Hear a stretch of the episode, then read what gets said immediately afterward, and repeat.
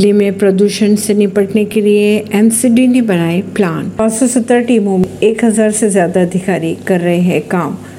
बात करें अगर एमसीडी टीमों की तो पिछले दो दिनों में खुले में कूड़े जलाने के लिए सतहत्तर चालान बनाए गए और पैंसठ हज़ार रुपए का जुर्माना भी लगाया गया। प्रदूषण फैलाने वालों के खिलाफ कड़ी कार्रवाई कर रहे एमसीडी ने 1119 अधिकारियों की 517 टीमें गठित किए जो कड़ी निगरानी कर रही है। अधिकारियों को अपने अपने क्षेत्रों में खुले में कूड़े जलाने, अवैध मलबा फेंकने सी एंड डी साइटों और सड़कों पर धूल प्रदूषण फैलाने संबंधी गतिविधियों पर अंकुश लगाने के निर्देश भी दे दिए हैं।